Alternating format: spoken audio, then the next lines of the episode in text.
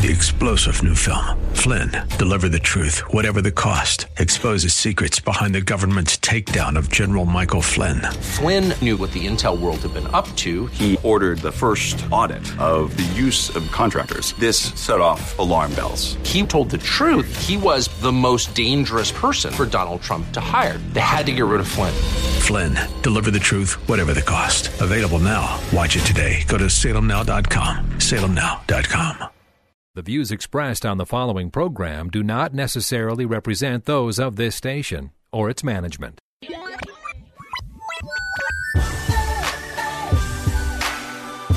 Perspective, teaching, conversation. This is Isaiah 61. Over the next half hour, you'll hear why the Lord provided those verses and how they can be used in witnessing, in the church, and in daily life as God's children. Now, here's your host of Isaiah 61 from Spirit of the Lord Church in North Minneapolis, Pastor Joe Sutton. Hey, good afternoon, everyone. This is Pastor Joe Sutton coming back with you. Glad to be back on this Saturday afternoon. And uh, I have a guest with me in the studio, and uh, it's, it's, he's called Marco the Poet. And uh, today we're going to uh, delve and talk about uh, just using the arts uh, to reach out to reach people with the gospel. And so, uh, Marco, I'm gonna give you a little time. Just tell us about about yourself. You know what what you're doing, what's going on, uh, how you came to meet the Lord. Just give us a little brief, little brief testimony. Well, um, the way I came to meet the Lord was um, my mother. She was suffering from a mental illness, and my father he had a drug addiction, and I came to the Lord through Sunday school. my grandmother made sure I went to Sunday school. Told my cousins who she also she raised twelve kids along with some grandchildren, and so she told my my older cousins to take me to Sunday school. And um, I grew up in Chicago public housing, and so around my neighborhood there was all type of gang activity and uh, negative vices that could easily distract you.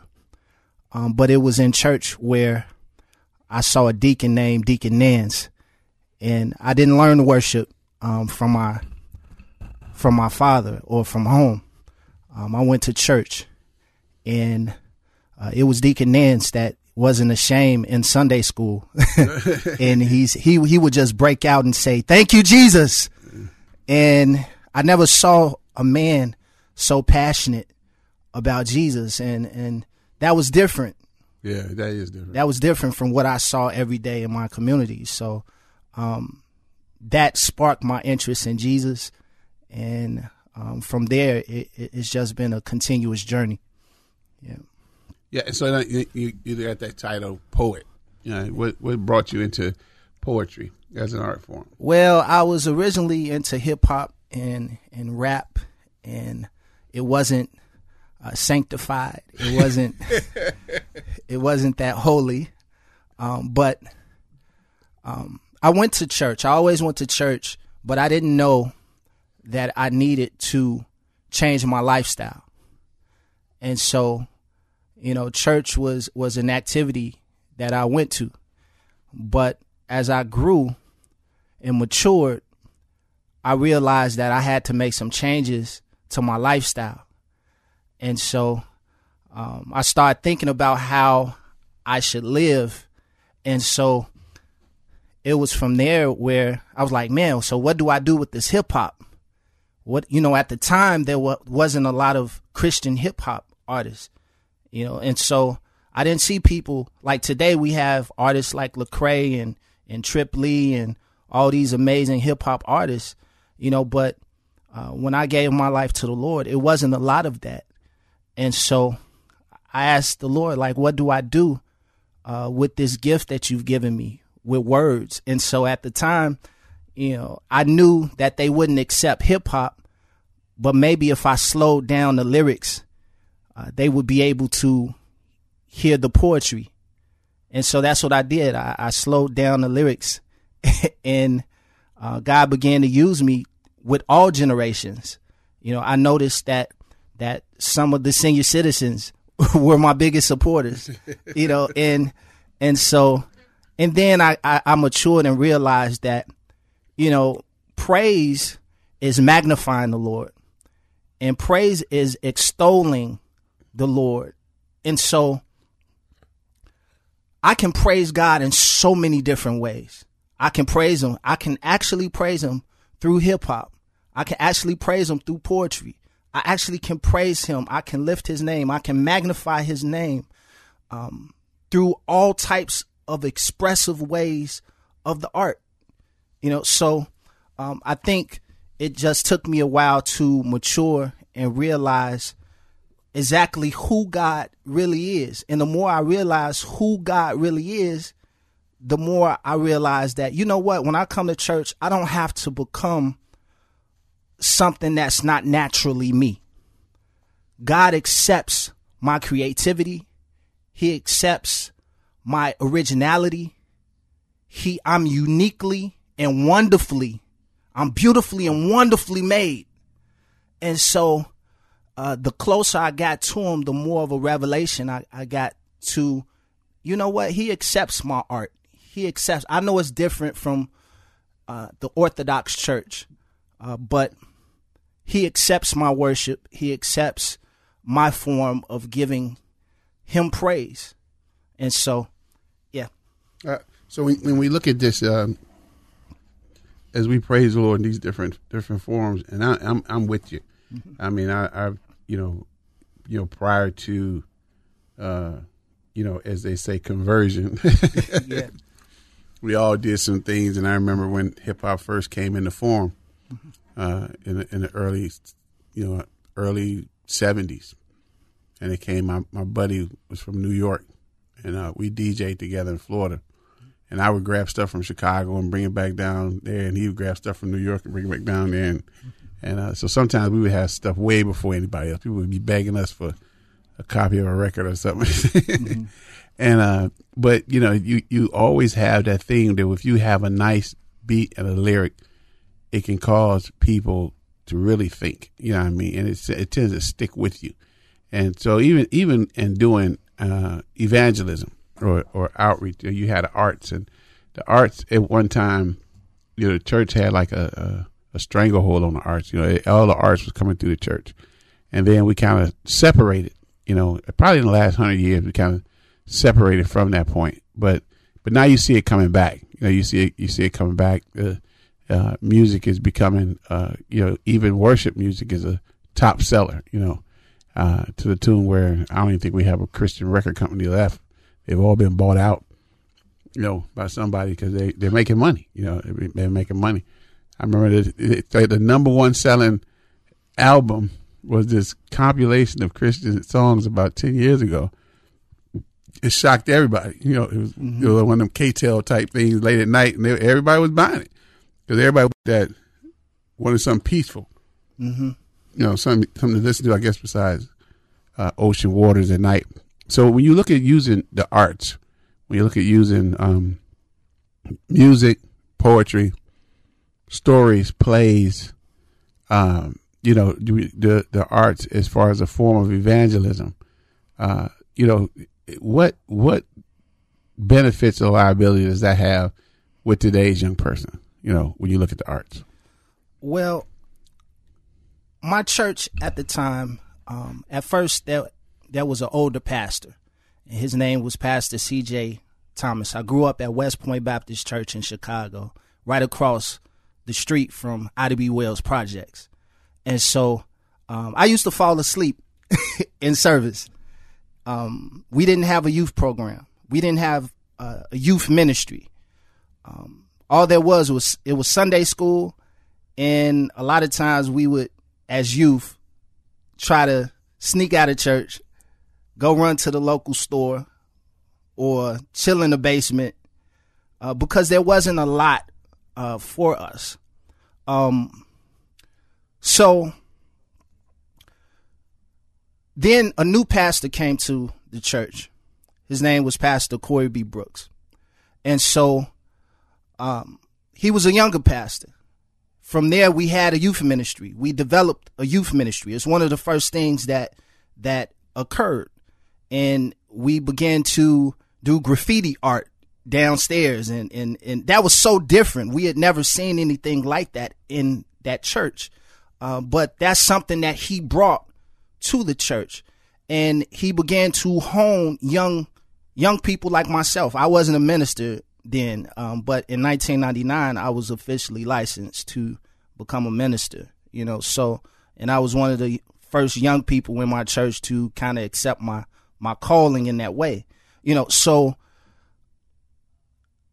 we started uh, Friday Night Live, and I I played my my pastor in basketball because I wanted to get a DJ uh, table uh, because I felt like it would bring a certain type of energy to the youth ministry, and so uh, we went out to Ellis Park and we we hooped for you know the the DJ table, um, but just just the fact of a, a, a DJ table being in a church for some people that's that's untraditional. What is a DJ table doing in the church? Some people when you hear that uh that it, the church is not the place for a DJ table to be. The church is not the place for uh, poetry or, or rap or hip hop or any of these things. Um, but I would say that the church should always be the place of innovation. And a lot of times it takes the church so many years to catch up with, you know, cause if, if the world is on MP3s and we're still on cassettes, it, it's like we're, we're behind, but it, there was a point where the church was the innovative force. And so I think somehow we've gotten comfortable. And the church, it can, it has the power to still be that innovative force. But I'm not sure if we've fallen from grace because instead of being that innovative force in, you know, setting the tone for the rest of the world, it's like we we we we're trying to fit in with the world instead of realizing God's creative power. Like in Genesis, you see God as a creative God. You see him creating, you know, on the first day and the second day and he says it's good. And so God is is is a creative God. I mean, his imagination, I mean, the things that he made, the trees, it was nothing until he spoke it. And so uh, the God that I serve, he's a creative, innovative God. And so if I'm to be Christ like, to me, I have to adopt that same creativity and that same innovation. And I have to be ahead and not behind what's going on in the kingdom. And so, um, yeah. Yeah, I, I agree definitely that, that if you have access to Almighty God in the mind of Christ, you shouldn't be behind. Mm-hmm. You know what I mean? But sometimes yeah. I do believe we become comfortable with what we have, and we don't look ahead to see to see what what changes are coming, and and to be ahead of the game, and allow the Holy Spirit to speak to us, so that we can so that we can get out there. And one of those areas is with young people. Period. Just when we we get out there, uh, you know, we we form opinions in the minds of our young people without really thinking about the opinions that we're forming because I mean, you know, we're the ones when they're born that tend to sit them in front of the TV. Yeah, I mean, so, mm-hmm. so, you, you set them in front of TV, the TV babysit them, but you don't know what's on the TV, right? And I, I just, I was telling my wife, I said, you know, if you live long enough, you see something. And kind of how young people live when they get older can be seen in some of the TV programs they watched when they were younger and because uh, you know you kind of develop, you kind of develop, you know, like who you want to be. You know, I mean, you know, you kind of develop who who you want to see. So you know, like a lot of people now, uh, you see all these buildings being built in condos, and everybody wanting to live like you know they're on uh, Friends or or, or or Seinfeld or something like that. You know, everybody in apartment complex, everybody living, everybody running around, everybody doing that. You know, back in my day, it was it was uh, all the little family shows, and everybody couldn't wait to have family. And and uh, do things like that. You know, like the Brady Bunch or you know other things like that. It was family shows, and you know, then I noticed my kids kind of grew up with single shows. Everybody was single, and nobody how to get married, doing everything, and and that and that's and pretty much what they grapple to. And uh, but we set them in front of there, and we we set them there, and then but yet when we go to church, we still tend to function back on the other burner. You know, they're watching Sesame Street or Electric Company, and on the extra, they they're doing poetry, they're dancing, they're doing all this stuff. That's what they're seeing, right? And then they go back to Sunday school, and they still on flannels. You know, so you're exposing them to this, and then you come back and tell them that this is is where it's going to go, and they're like, I, I, like that better. You know, what I mean, right. that, that that's that's that's just a little bit better. So so in in in light of that, we have to always think about what it is that we've exposed them to, and how they're going to interpret what we say. You know what I mean? And whether we sing the word, preach the word, write the word, it's still a word. And you know, and, and you have to understand that even though it might not be in our flavor. About to run up on our break time. Gonna take a break. You're here in the studio with Marco Poet. You're listening to Isaiah 61, Radio Ministry of Spirit of the Lord Church. And uh, we'll come back in our last segment and, and uh, wrap some things up for you.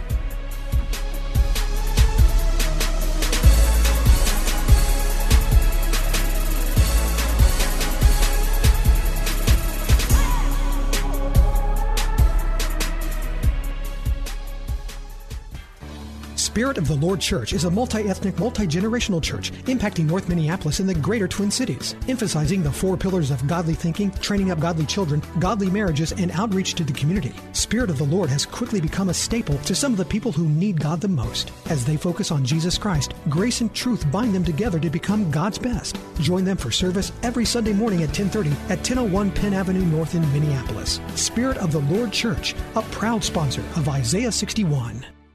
If it was 1990, you'd be listening to your favorite radio station on a bulky boombox that burns through D batteries faster than you can say, You've got mail. Thankfully, it's the 21st century, and there are much better alternatives.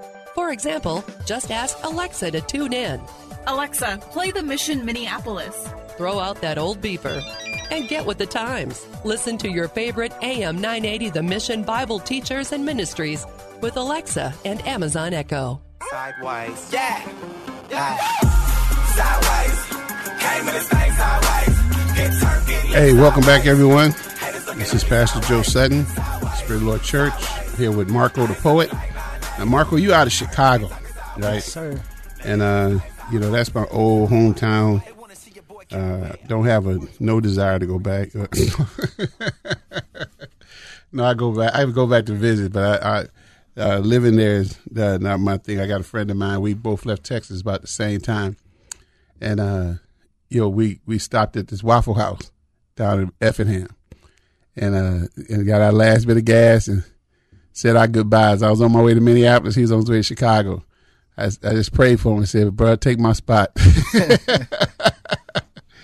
he runs a he runs a prison ministry. Uh, he got a little time in Cook County and, and runs this thing called the Bridge and uh, so it's pretty pretty. Him and his wife doing a real good job down down there, being really effective. So it's uh, so funny. He came to speak at Bethel one day, Bethel's Chapel, and he called me up and say, "Man, I'm speaking at Bethel's Chapel. Man, give me some insights on it." I said, "I can't give no insights. I've never spoken at Bethel Chapel."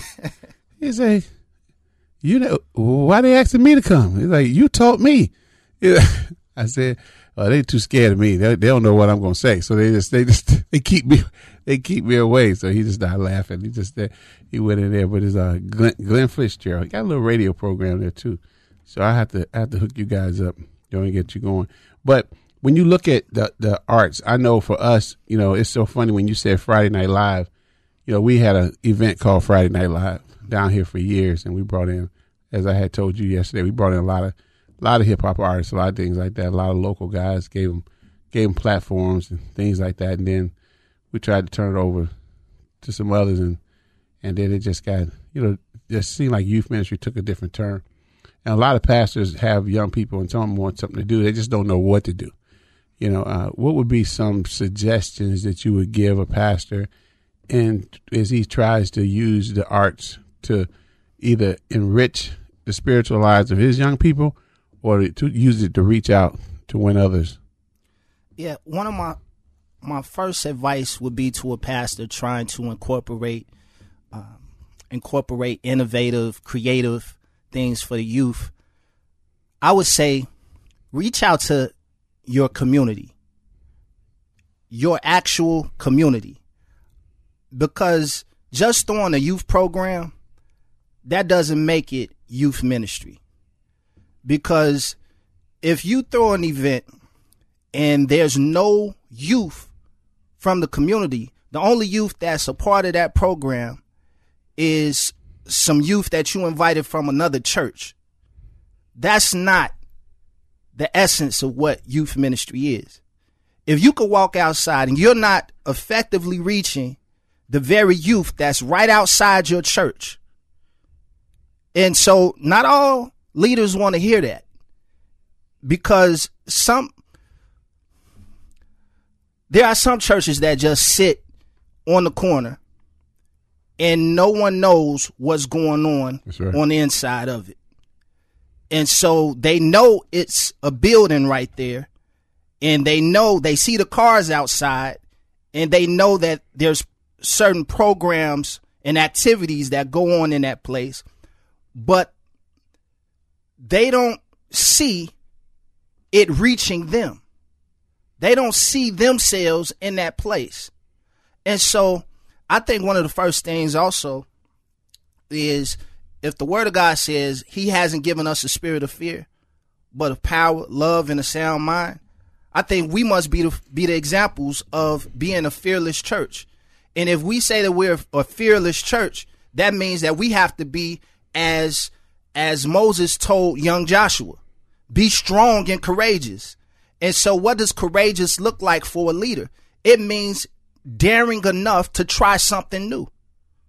Daring enough to just step out on faith. You know, like it's not going to hurt you to incorporate some youthful things into your your your church or your service. It's not going to hurt you. So to let a, let a kid do a rap piece for the offering or yeah, yeah, or, or, or open up or somehow like that just no. by letting them letting them flex their their gifted muscles. One thing I've realized is that if you just allow youth to just be themselves in your church, you'll see the ministry begin to develop itself. All you have to do is sit back and watch the hand of the Lord move. You just have to create a space where they feel safe you have to create a space where, you know what, you're not trying to change everything about them. Now, does sin need to change? Yes. Do they need to know the Lord? Yes. Do they need to know what praise and worship is? Yes. But if when they come through the doors, your only focus is to change everything about them. And, so David said, I can't, I can't fight with your armor, Saul. I have to be allowed to do the things that work for me.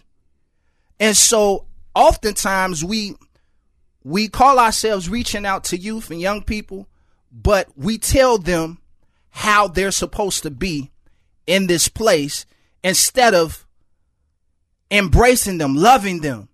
The first the first sign that it's the word says they will know you by your love. And so if I know this is a safe place where I'm loved, where I'm appreciated, where I'm accepted, then I'm coming back to that place. Amen. Yeah, and so and and I I like to even take it a step further in that that even in the midst of loving you is that I'm going to make sure that affirmation of you was just beyond the church pews.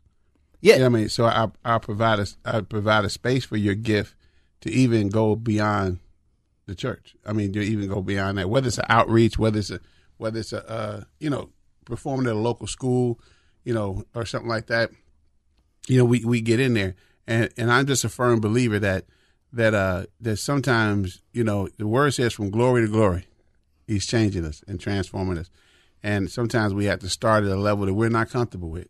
You know, that was there for us, but for them, they're comfortable at that level and you have to set up a progressive path that they know that they can follow, and uh, and and they'll be with you. Well, we're down to our last thirty five seconds.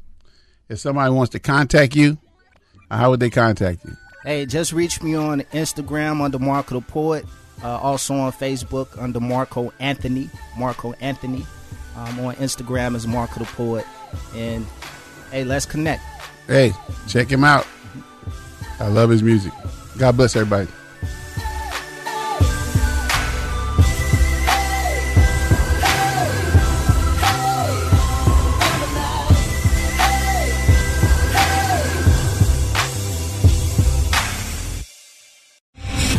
Three star general Michael J. Flynn, head of the Pentagon Intelligence Agency, knew all the government's dirty secrets. He was one of the most respected generals in the military. Flynn knew what the intel world had been up to. He understood its funding. He ordered the first audit of the use of contractors. This set off alarm bells.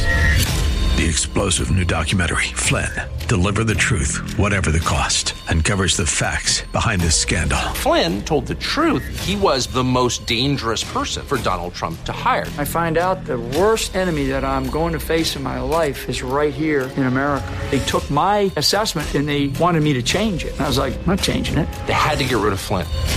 With in depth interviews, archival footage, and never before seen personal records of the man behind the headlines. I just felt like I was drowning. Flynn, deliver the truth, whatever the cost. Available now. Watch it today. Go to salemnow.com. Salemnow.com.